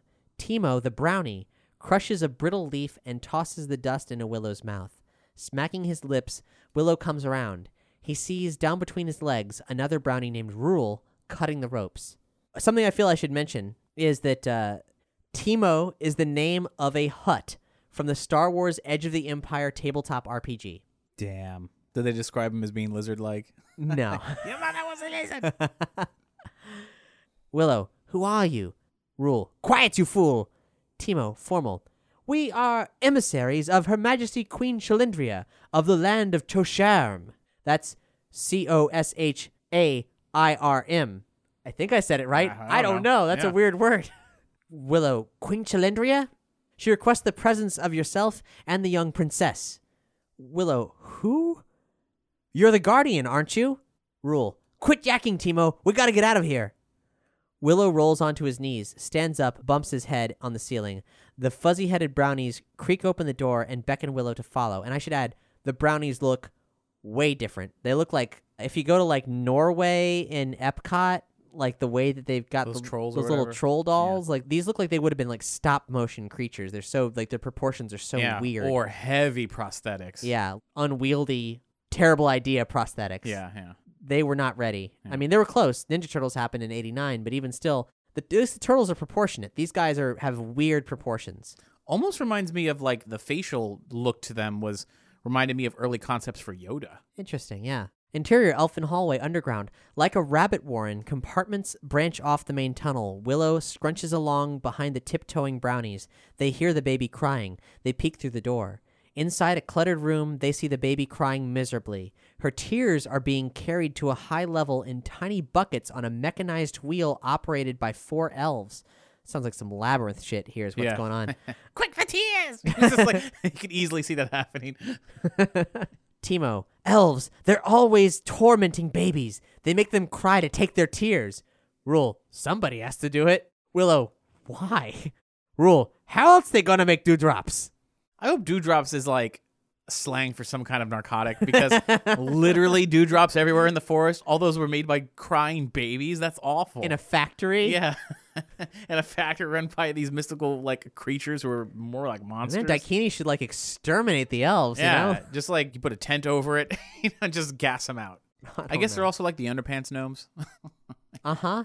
they don't really have a plan. It's like step one, make the babies cry. Step two, Dewdrops. step three, profit. Uh, the baby shrieks, Willow, I'm getting out of here. Teemo, no, you let us handle this. Come along, Rool. Teemo ridiculously pushes Willow away from the door. With a macho swagger, he adjusts his dagger belt, and he and Rool open the door. Interior, Elfin Tear Factory. Words that I never thought I'd ever read, and I'm kind of glad I did. Actually, it's a, it's a, this is a crazy idea, and I want uh, to see. You know, if they if they make a sequel, I want to see this a tier elfin Tear factory. Yeah, uh, hey, you know, uh, Lucasfilm, nothing goes to waste. Yeah, yeah. All right, boys, we gotta wrap it up. Got five more buckets for lunchtime. Let's go. They enter like gunslingers in a saloon. The four elves, who are twice their size, turn and face them. Teemo draws his small dagger.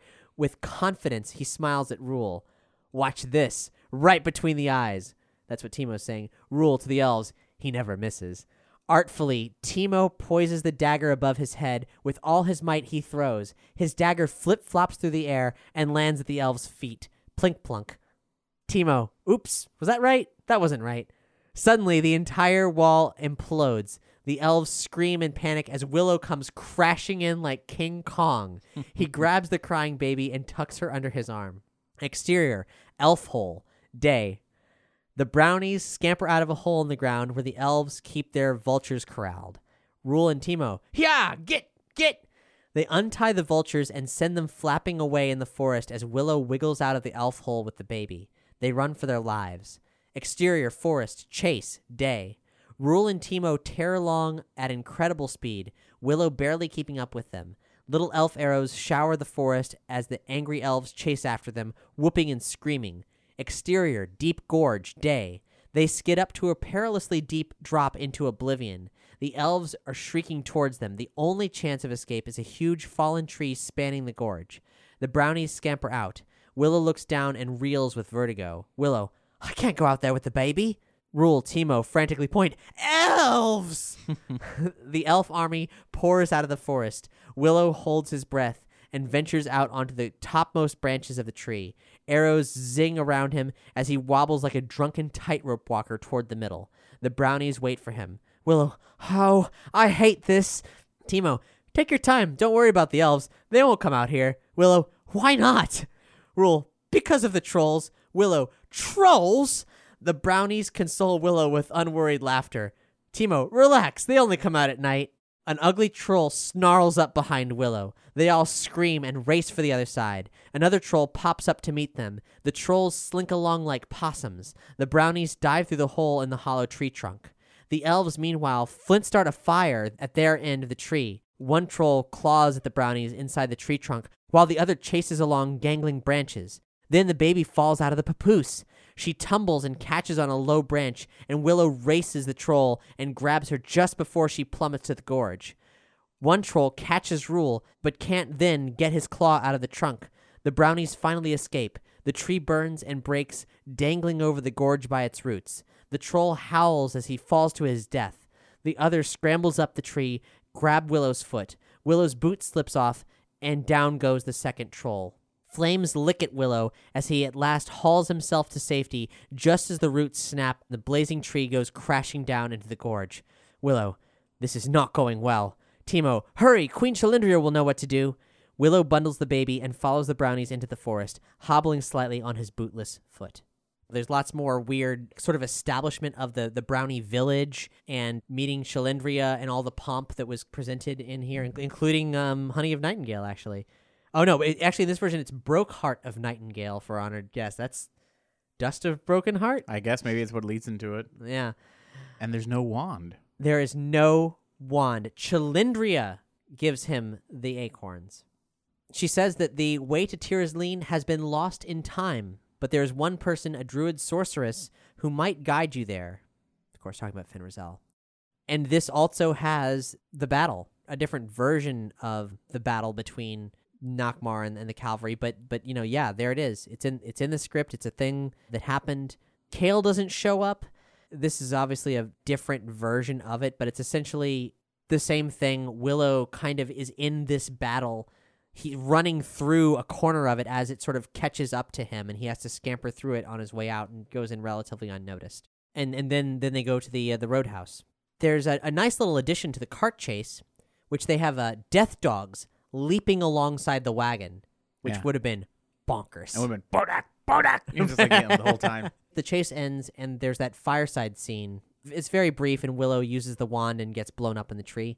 There's actually a little bit more there. Willow's crying and lamenting about why he wants this quest to be over. He like lashes out at Madmartigan. Yeah, right? he's like Madmartigan, like you you don't know anything about love, Madmartigan. Like I'm crying because my family, you know, like you you you you shallow shitty asshole. yeah. Madmartigan's like, I was in love once, Willow. She had a hold on my heart. I could barely function. I was a great swordsman. I was knighted. I could have been king. Willow, you? Madmartigan, me, king, but she betrayed me. She robbed me of my dream. I'll never fall in love again. And that is really surprising to have in this script because Madmartigan's still very ill defined backstory as presented in the novel, the Wayland Drew novel, and also the source book. They're similar, they're a little bit conflicting, they're kind of confusing, and I suppose that this thing that he's offered in this version of the script here is relatively vague.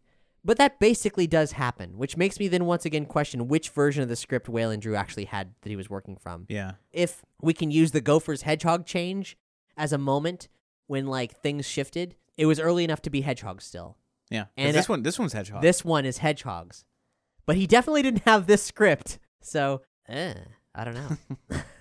now, the Fish Boy sequence is quite different. In fact, the whole island sequence is quite different. Madmartigan goes with him. The brownies go with him, and they go with him because there's a little rumor that that one tree on Raziel's island is actually made of gold. And it is. It, Madmartigan gets up there. like breaks branches off. He's like, "Oh right." uh, underneath underneath the skin of it, it is gold underneath, and he's like piling the branches. And you think like, oh man, is Madmartigan about to like get killed? Because they're like, come on, Madmartigan. It appears that as soon as he breaks the tree branch off, that that's what triggers the, The storm, yeah. the fish boy and the storm are not the same thing. Yeah. So that was wild, but uh, essentially happens like virtually the same way it was actually filmed in terms of the fish boy sequence, except that there's more people in the boat. So like when it comes to bashing the fish boy with the oar and so on, Madmartigan's doing that, I think, if I remember Mm-hmm. correctly. And he has to chuck the gold overboard in order for them to make it back safely because Yeah. the storm is getting so bad. There's no wand. Willow gets the acorns from Cherlindrea. There's no dust of broken hearts. But he still has to make that goop stuff. That thing's like, oh, what is that? It smells terrible. And the Raziel having to bite his finger in the blood and he's mixing it up in the cage. He supposedly is making a philosopher's stone. So this whole sequence from now on, up till they escape to the snow village, there's two objectives here in terms of storytelling. They need to elaborate on Madmartigan being able to flirt with Sorsha enough that without the dust of broken heart, some sparks can fly between the two of them. And then also Raziel is like, "All right, Willow, you're not a sorcerer, but I'm going to make you one." And we're to do that, we're going to build this thing, this object you as a novice can use to actually have some sliver of power, Yeah, like she says, like every sorcerer needs to have a philosopher's stone which is made from feathers, dung, and a lock of his hair. and more ingredients later that we don't know about. Yeah, and that's why it smells so Yep. bad. the line, forget all you know or think you know, is spoken by Raziel as she teaches Willow magic. It takes several scenes, but eventually the stone is complete and described as a red ball of pliable putty. It's interesting that that scene, in spite of all the changes to the script with him, you know, making the life spark, was left in because it really, like, once we realized, like, oh my god, this is actually like a thing that he was building towards, then you realize, like, you go back to the actual film and you're like, what the fuck was he doing? what was Willow actually doing in that scene in the film? It doesn't appear like he's working on it for the transformation, but he doesn't do any kind of prep like that for any other times that he transforms Raziel. Well, this was his first attempt at transforming her.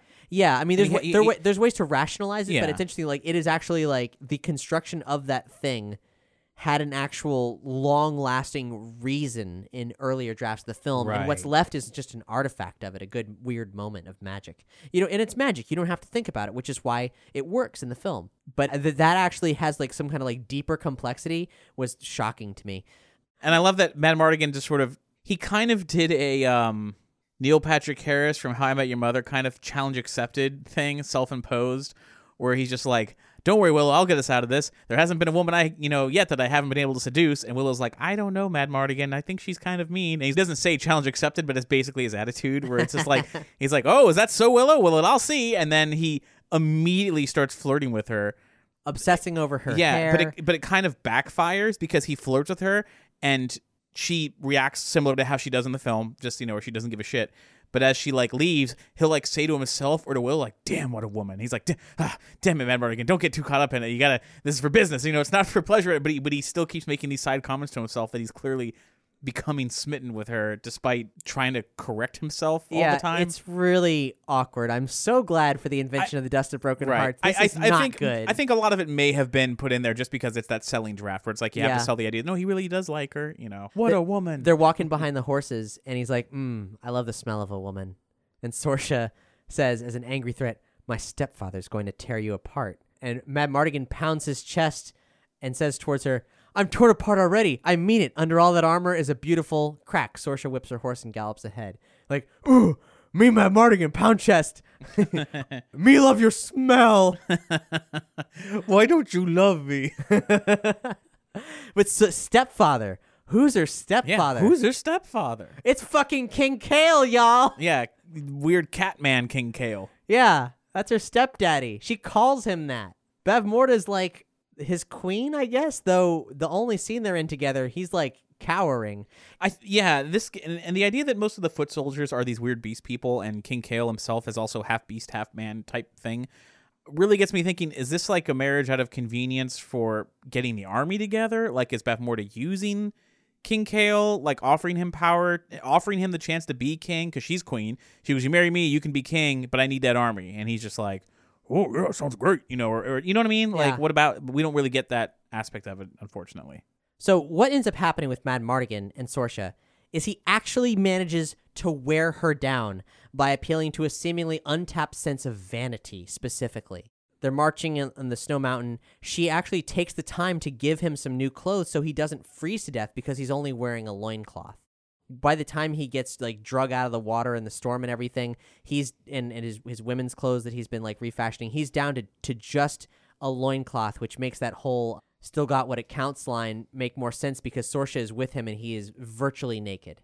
It's kind of in a better position to be sassy to her, like, yeah, I'm a hunk, what up? The conversation that was in the young adult novel happens between Raziel and Sorsha about her father, except that she adds in the line, not like your stepfather, not like your mother. They finally rendezvous at the larger snow camp, and that's where Kael shows up. He rides out to meet the caravan. He's described as huge, powerful, and cruel, part beast, part man, and he carries a terrible sword at his side. The scene in Sorsha's tent with Madmartigan, he's there to distract her, he's there to get the baby, but all of his poetry that he's spouting, it's not the same poetry, and it's not as good as it ends up in the film, but it is all genuine. He actually starts doing that, like unaided by magic. His chest heaves with fear and emotion, which puts Sorsha in this position of like being confronted with the word love, which is Yeah. alien to her, and this hard but yearning, sexy man who's spewing poetry at her. Yeah, And a who's very- been putting the moves on her the whole time. Yeah. to varying degrees of success, I guess. It's- Most mostly not. It's like this just bizarre distraction that somehow actually pays off. But I love it so much more in the film where he doesn't flirt with her at all. He hates her, and he's just like you know. And it starts that way where it's just like, "What are you staring at? Your leg? like I'd to like to break break it." And then she like kicks him, and then later it's just like, "What were you saying all those things? Oh, I love you, Sorsha. You know my my stars, Sorsha." He goes, "What? How in love her? She kicked me in the face." Like it, it's so good when they're at odds. It makes so much more sense. But I wonder if again if this is just put in here to sort of plant the seeds for a romance, so Well, I people mean- are eh, because because if you're if you're skimming through it real fast and you hate hate hate hate hate hate hate hate, and then all of a sudden in one scene, oh, you're my sun, my moon, my starlit sky, you get confused.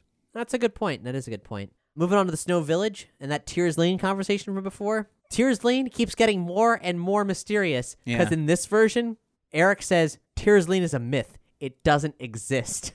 It's like man, that it existed and thrived like 25 years ago. yeah, how how old is Sorsha? the third act of this film starts getting pretty different. They're fleeing Kael's army, and they don't go to a canyon maze. Exterior, mountain, day. Snow whirls around them as they climb. Then, oddly, the mountain becomes warmer and the snow melts away. They reach a slope of dark, vitreous lava. Raziel, Nockmaar! Nockmaar! Far away at the top of the mountain looms the ominous castle of Nockmaar. The black lava flows away from it like a deadly shadow. Exterior, cave of the Eborsisk. Day. Their horses rear up as they approach the mouth of the cave. Raziel waits for them, circling and cawing. Raziel, this way, the cave! They dismount and lead the horses, but the horses panic. Their frightened, neighing voices echo deep in the gloomy cave, and they break away and run off. Willow swallows hard. He and Madmartigan follow Raziel inside. Interior, cave of the Eborsisk, day. Daylight is soon replaced by the orange glow of molten lava. Willow, Madmartigan, I can't stand being enclosed in spaces. Madmartigan, want me to carry Elora? Willow, I'm used to her. How's she doing? Willow wears the papoose on his back. Madmartigan looks in at the baby's face. She's doing fine, a lot better than we are, Peck. Willow and Madmartigan laugh, which breaks the tension. Then a geyser of steam hisses near them, and a bat screeches somewhere, and the tension's back. They keep going. Interior, deeper in the cave. Hot liquid drips from the ceiling. Hissing steam bubbles from the floor. They go single file along a ledge over a foaming lava pit. Raziel is squawking ahead in the distance. Madmartigan, Willow, This may be a bad time to ask the question, but what if Raziel's wrong? Willow, she can't be wrong. She's a very powerful sorceress. She's a bird, Willow. That's my fault, not hers. I've got to keep practicing. I'm still in the learning stage, but magic, Madmartigan, requires concentration and Madmartigan, watch it. Ah! Madmartigan lunges and grabs Willow just as he is about to fall into the lava pit. He hauls him to safety. They gasp with relief. Then they head deeper into the cave. They stop. They hear something. Something strange. Then something moves on the wall. Willow, I hate this. The cave wall comes to life. Down them crawl ugly rock puffers, pillow sized wall crabs that screech horribly like bats. Mad Madmartigan fights them off with his sword. The rock puffers bloat themselves up, tripling their size. Mad Madmartigan stabs one and it hisses like an untied balloon. Suddenly, distant hoofbeats thunder and echo. Mad Madmartigan flashes his sword and turns around, ready to defend Willow and the baby against the army. Mad Madmartigan, go, Willow, run! Run! Willow listens as the hoofbeats get louder and louder. At last he turns and runs deeper into the cave. Madmartigan waits. The Nockmaar soldiers, now increased to 80, come charging down the cave. Kael rides in the lead alongside the turncoat, Cuth. This guy was like seen on the way out of the village who like betrays them and basically tells the Nockmaar soldiers where they're going. As they gallop along the ledge, Cuth makes the mistake of crowding Kael, who angrily elbows him, horse and all, into the boiling pit. The army tramples over the rock puffers, which explode underfoot. Madmartigan braces himself as they stampede toward him, but suddenly the horsemen all screech their horses to a halt. The horses rear back and away. Madmartigan stands there, wondering. Then suddenly a shadow looms behind him. He turns. The Eborsisk roars and the cave shakes and thunders. It's an enormous two headed monster that doesn't like visitors. Which is interesting about that description monster, not dragon, which is a comparison that's not made in the Chris Claremont novels, but the notion of a dragon is not applied to the Eborsisk at all. Dragons are something unique, very powerful, very unlike what the Eborsisk is, but the Eborsisk is often referred to in other things as a dragon because it is dragon esque. Madmartigan, Willow, Willow! He looks around frantically. Willow is nowhere to be seen. Then the baby cries out. Madmartigan sees them cowering behind a rock. He runs toward them. The Eborsisk exhales flames over his head. Kael, go after them! Soldiers obey Kael and go after Madmartigan. He fights them, hacking down a few, while a few others are incinerated by the Eborsisk. Sorsha's horse rears as she watches Madmartigan battle for his life. Archers shoot arrows which pierce the Eborsisk and makes it even angrier. Willow digs one of his magic acorns out of his pocket. A head of the Eborsisk gnashes at Mad Mardigan. Madmartigan. Madmartigan looks to Willow for help. Madmartigan, hurry, Willow, throw it! Willow winds up and throws with all his might. The Eborsisk blasts a flame, which startles Willow, wrecking his aim. Madmartigan's eyes pop open and he ducks as the acorn whistles by his ear. The acorn bounces off a rock and flies back, trickles along the ground, and hits a Nockmaar soldier who's already dead. The soldier's body turns to stone. Raziel, look out! One of the Eborsisk's head lunges towards the baby. Raziel dives like a rocket and attacks the monster's eye as Willow whisks the baby away. Then Madmartigan leaps up on the Eborsisk. He climbs up over its flaming head and drives his sword down through its skull. The Eborsisk howls horribly. Its wounded head falls down. Madmartigan topples down its back and leaps onto a horse, knocking its rider off all in one swashbuckling move, scooping Willow and the baby up onto the back of the horse and galloping away. Kael after them, but as his horsemen charge forward, the Eborsisk falls to its knees, half dead. The surviving head blasts the soldiers with fire. They rear back on their horses and continue to battle the monster with arrows and spears. And then the heroes ride out of the cave to the field of Tears Lane as we see in the film. Almost like a Fred Flintstone moment there, sliding down the Eborsisk. Like, Yeah.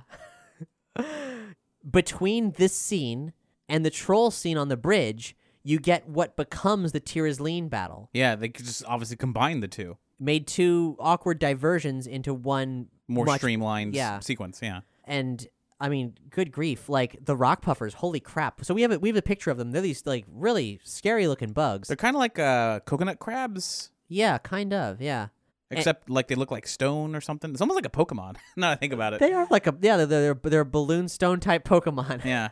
Like a pufferfish crab on land that lives in caves that looks like a rock. yeah.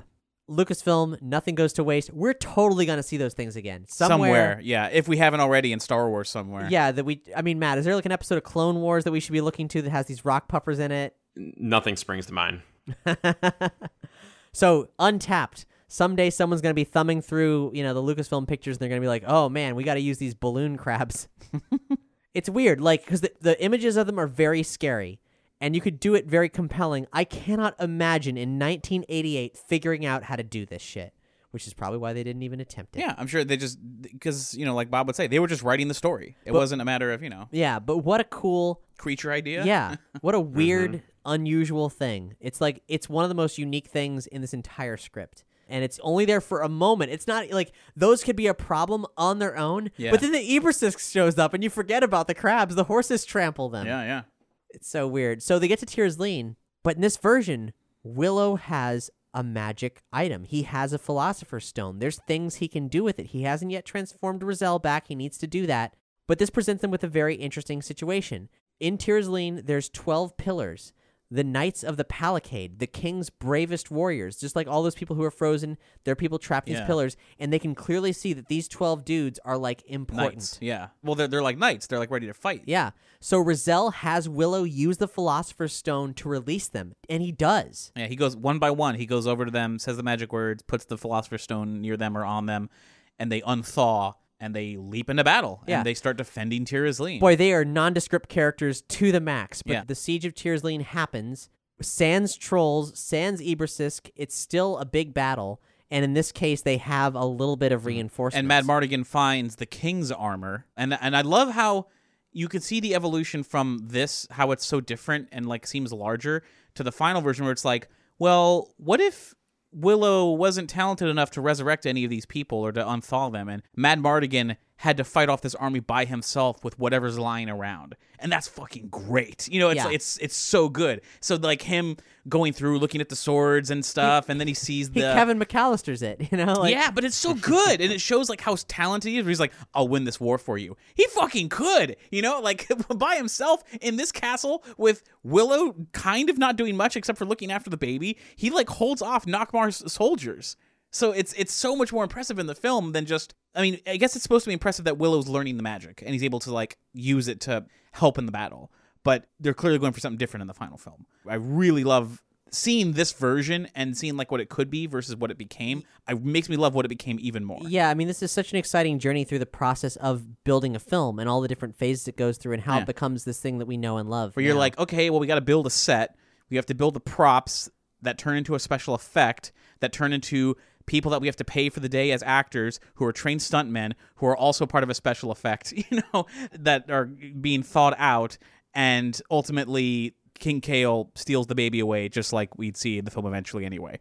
Or we don't pay the extra people, we don't hire the extra stuntmen, we don't do the extra special effects, and Val Kilmer does all this by himself. Yeah, and we don't build a cave. We don't do any of that. It's but it, it made it better. Yeah. and I'm sure it wasn't just budgetary reasons in mind. I'm sure they were like, ah, it could work better if we pulled it together. Whatever it, the reason, it does work better. This is a clunkier script. It's an early draft, and and it shows. But like the the seeing the maturation of Willow is really exciting. Honestly, I never thought we'd get to this point. I never Yeah. thought we'd have the opportunity to to see it in this gestational period, and it's very fascinating.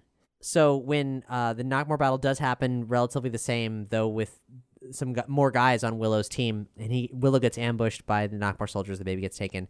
The surprise troops Airk leads. Oh, that's a lot more than before. He's got 200 soldiers with him. Yeah, Kael has the baby and retreats with only a few horsemen left, and what follows is a batshit crazy sequence, the likes of which I don't think we've seen in any Lucasfilm thing.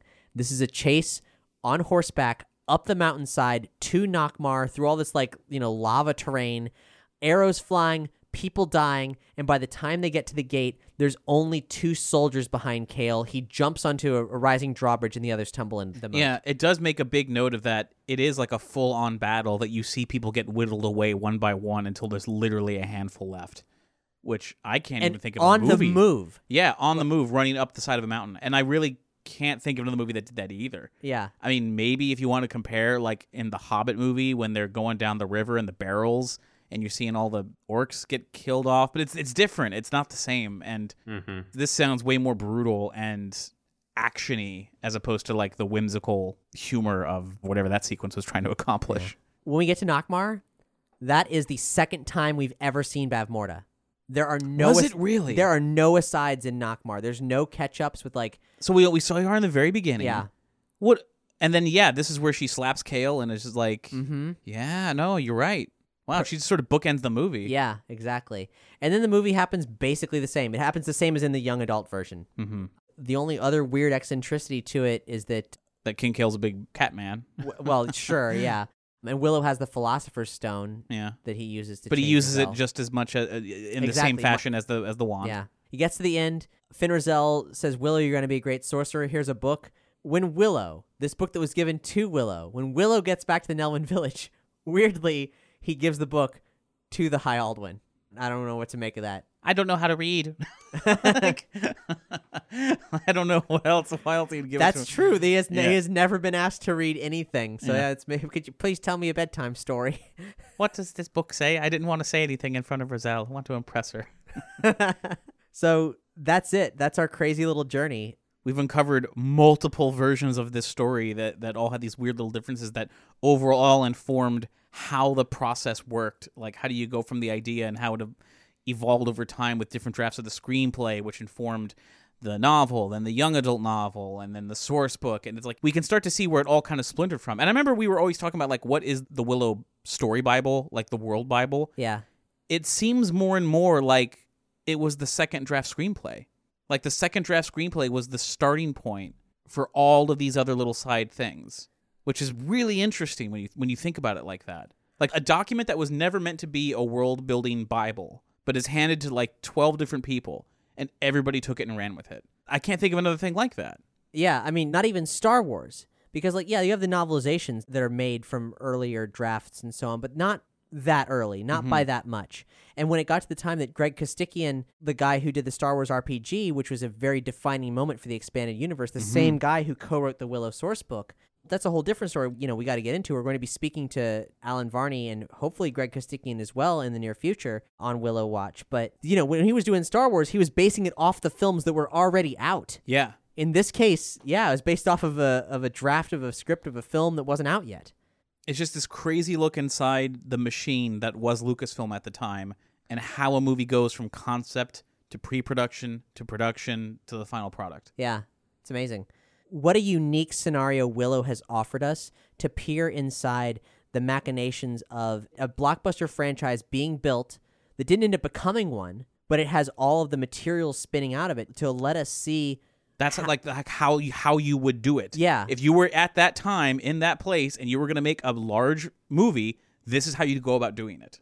And in terms of like the uh, archivist historian in me and fan of Lucasfilm stuff from this era, and I mean, filmmaking in general. I was subscribed to the Lucasfilm fan club as a child. Yeah. You know, like this is kind of crazy. It's like getting a real sense of how it happened behind the scenes in a very profound way, like all the way behind the scenes. I do feel very lucky. And, Yeah. I, and I'm not just saying that. Like I do feel very lucky that we've had a chance to like read these things, been able to compare these things, and to get this broader sense of like what it was like to be working at Lucasfilm at the time. I'll even say like as a writer myself, when Bob was doing the interview, which if you haven't listened to, it, you got to go listen to it. When I remember one of the pieces of advice that he said that George gave him was something along the lines of like, "Oh, you know, as a writer, you'll write the right things, but sometimes it's in the wrong order."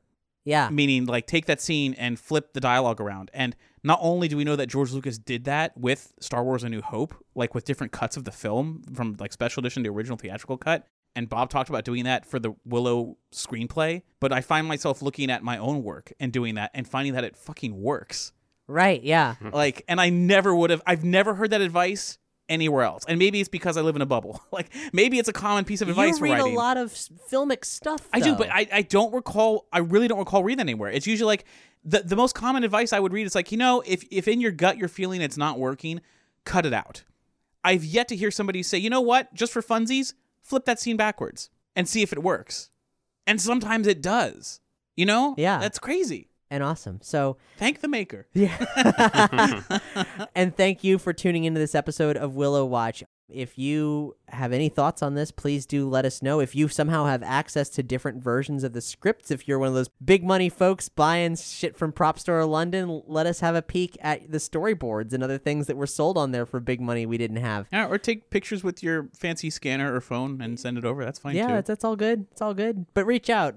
And if you're a Willow fan, and if Willow's touched your life somehow, hey, you know, we're kind of documenting the whole process of Willow and everything Willow was here. And that is part of it. What Willow means to you is part of it. So if you got a Willow story to share with us, reach out. Yeah, please. We'll see you in a couple weeks with a regularly scheduled episode of State of the Empire, looking for news in Alderaan places as usual. But hey, as we've proven in this episode, Alderaan places are sometimes where the deepest, darkest secrets and answers lie. you can find us at Lucasfilm Pod on Twitter and Instagram. I'm at Cap Blackard. I'm at Doug V as in Vader Banks. And I am at Matthew Spill. Willow Watch is a production of the Consequence Podcast Network. Check out our expanding roster of music, film, and television podcast programming at consequenceofsound.net. This show is recorded and produced in Orlando, Florida at Nerdy Show Studios, home of the Nerdy Show Network, geeky programming for all nerds across the multiverse. Discover more at nerdyshow.com. Our theme song, Maximum Rebo, was written and performed by Zantilla. Find more awesome tracks at zantilla.bandcamp.com. Special thanks to our Bothan pals in the Star Wars Spoilers Facebook group, the Nerdy Show Network Patreon backers, and Sorsha. Your arc may have been cut short in the final film, but not in our hearts. You're not a damsel or a prize to be won. You're a hardworking warrior woman caught up in the nightmare your overbearing mom made for you. But when you get a taste of kindness, goodness, affection, the things in life worth fighting for, you take it. And you say, fuck you, goth mom. I'm fighting for love now.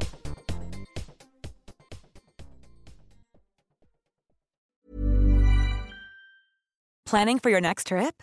Elevate your travel style with Quince. Quince has all the jet setting essentials you'll want for your next getaway, like European linen, premium luggage options, buttery soft Italian leather bags, and so much more. And is all priced at 50 to 80% less than similar brands. Plus, Quince only works with factories that use safe and ethical manufacturing practices. Pack your bags with high-quality essentials you'll be wearing for vacations to come with Quince. Go to quince.com slash pack for free shipping and 365-day returns.